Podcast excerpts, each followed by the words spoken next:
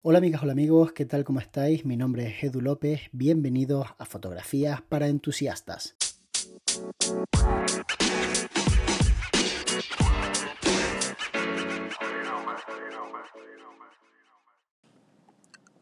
Hola Edu, ¿cómo estás? Mi nombre es Luis Felipe. Mm, quería preguntarte una situación en la cual tú empezarás en este momento de tu vida el camino a la fotografía, es decir, a estudiar fotografía. ¿Por dónde empezarías a tu edad actual? Teniendo en cuenta de que ya tienes en tu cabeza toda la experiencia de todos estos años. ¿Por dónde empezarías y cómo lo harías? Ya que pues una persona pasada los 30 años y yo creo que a muchos nos ha pasado que sentimos que es demasiado tarde para aprender algo. No solo aplica a la fotografía, sino a todos los aspectos de la vida.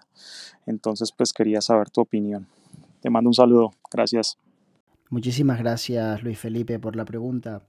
Me encanta que me dejéis preguntas atípicas porque así se sacan temas que normalmente no saldrían en un podcast de fotografía. Yo creo que cualquier momento es bueno para empezar a estudiar y para prepararse de cara a desarrollar un trabajo nuevo. No sería la primera vez que alguien con más de 30 años se prepara y empieza a trabajar en algo que hasta ese momento pues ni siquiera se había planteado. Es más, yo creo que tampoco es una edad tan tardía. Seguramente la gente que tenga más de 40 y 50 nos esté escuchando y esté pensando, por favor, ¿cómo podéis pensar que es tarde más de 30 años?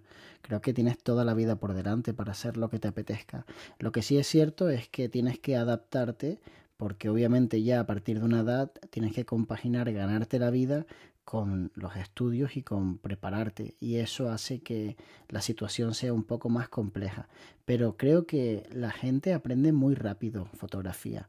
Creo que lo que más les cuesta aprender es la parte del marketing y todo lo que tiene que ver con venderse porque en realidad si lo piensas aprender fotografía se aprende prácticamente en un día o sea en un día te pueden explicar cómo funciona la cámara fotográfica te pueden explicar cómo funciona la composición e incluso puedes aprender los principios básicos de iluminación, la ley inversa del cuadrado, el tema de cómo funciona el color.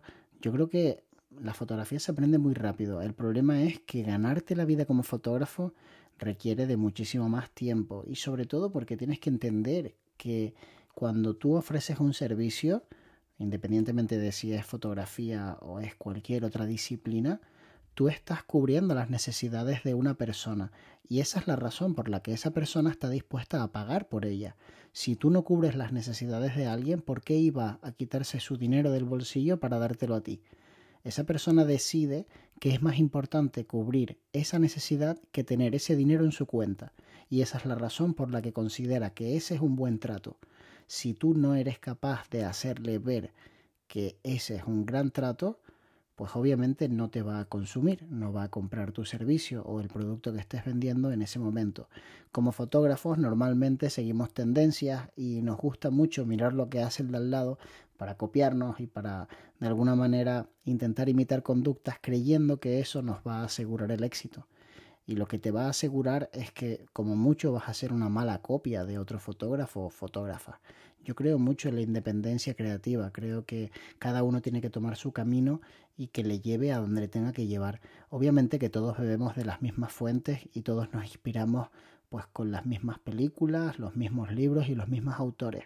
Pero creo sinceramente que cada uno interpreta ese contenido a su manera y le busca a la vuelta para motivarse de una forma única.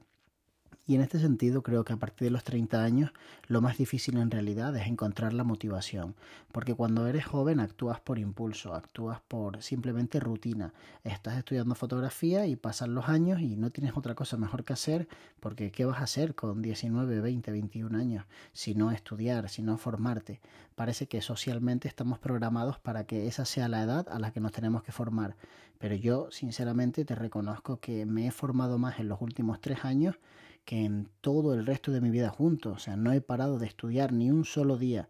No ha habido ni un solo día en el que yo no haya entrado en YouTube, mirado vídeos de técnica, no haya visto cómo alguien edita un vídeo o hace algún tipo de ajuste que no conocía, me he leído libros, he estado hablando con otras personas. Al final, básicamente, ¿qué es formarse? ¿Qué es prepararse? pues coger el conocimiento que tiene otro individuo, entenderlo y retenerlo para después utilizarlo en tu favor, básicamente. Eso es formarse. Entonces, yo creo mucho en la formación reglada porque entiendo que tienes que tener una base, pero desde el momento en el que tú tienes una base, no creo que haga falta seguir estudiando de forma absolutamente reglada. Creo que es más interesante estudiar en aquello que realmente necesitas para desarrollar tu carrera. Y hay veces que desgraciadamente no existe una universidad que te pueda enseñar lo que te hace falta. Y estamos viendo el ejemplo con los creadores de contenidos. ¿Cuál es la universidad de los creadores de contenido? ¿Dónde te enseñan a tener un canal de YouTube y crear un contenido guay? ¿Quién es el profesor? ¿Ibai? ¿El Rubio? No hay nadie que te enseñe porque es algo demasiado nuevo. Pero no tengas la menor duda de que en unos años habrán títulos que tendrán que ver con creador de contenido si es que no los hay ya. Porque siempre hay una persona que adapta un temario, le da una vuelta y trata de buscar a alguien a quien le pueda cubrir su necesidad. Entonces, si yo empezara ahora mismo a estudiar con 35 años que cumplo en unos días, lo primero que haría sería estudiar muy bien la parte de la base de la fotografía y seguramente lo haría de forma arreglada tradicional, o sea, intentaría ir a algún tipo de academia o de escuela que me propiciara todos esos conocimientos para poder enfrentarme con garantías al resto de mi aprendizaje. Y en ese resto del aprendizaje iría a tiro hecho, iría directamente a hacer one to one, me daría de alta en los Patreon, seguiría los canales de YouTube, leería libros, blogs, en definitiva, intentaría eh, hacer que mi tiempo mereciera mucho la pena y que cada vez que yo me sentara a estudiar avanzara. Y poquito a poco iría seguramente avanzando en mis conocimientos, lo cual me permitiría hacer cada vez mejor mi trabajo y entender mejor cómo puedo conseguir generar una venta y cómo puedo hacer que mi negocio sea viable económicamente a corto, medio y largo plazo. Porque de eso se trata al final, de conseguir el equilibrio entre lo que ofrezco y el beneficio que obtengo barra mi felicidad.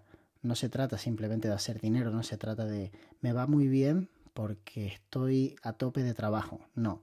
Si te va muy bien es porque tienes un equilibrio fantástico entre lo que ingresas y lo que eres capaz de disfrutar de la vida. Eso es el éxito. El éxito no es tener la agenda llenísima de trabajo. Cuando estudias economía te enseñan que cuando la demanda sube muchísimo, el precio de la oferta también sube, precisamente para equilibrarla. Lo que no hace quien ofrece es matarse a trabajar, es subir los precios para que se equilibre la demanda. Y cuando la demanda baja, bajan los precios. Por eso se llama ley de oferta y demanda y no se llama ley de a ver quién es el burro que trabaja más tiempo. Entonces, para mí, realmente, si yo empezara a estudiar ahora mismo, buscaría, como te digo, formarme muy bien pero no solamente en fotografía, sino también en otras disciplinas que sé a día de hoy con la experiencia que tengo que son tan importantes o más que la propia fotografía. Porque al final esto es lo que no te enseñan normalmente en las escuelas. Esta es la realidad que nadie te cuenta, que un mal fotógrafo sabiendo mucho marketing se puede ganar la vida, pero un gran fotógrafo sin saber absolutamente venderse no se va a ganar la vida. Espero que te haya gustado mucho este episodio del podcast. No olvides mandarnos tu audio para poder participar y que saquemos tu pregunta en el próximo episodio. Nos vemos muy pronto. De hecho, nos vemos mañana.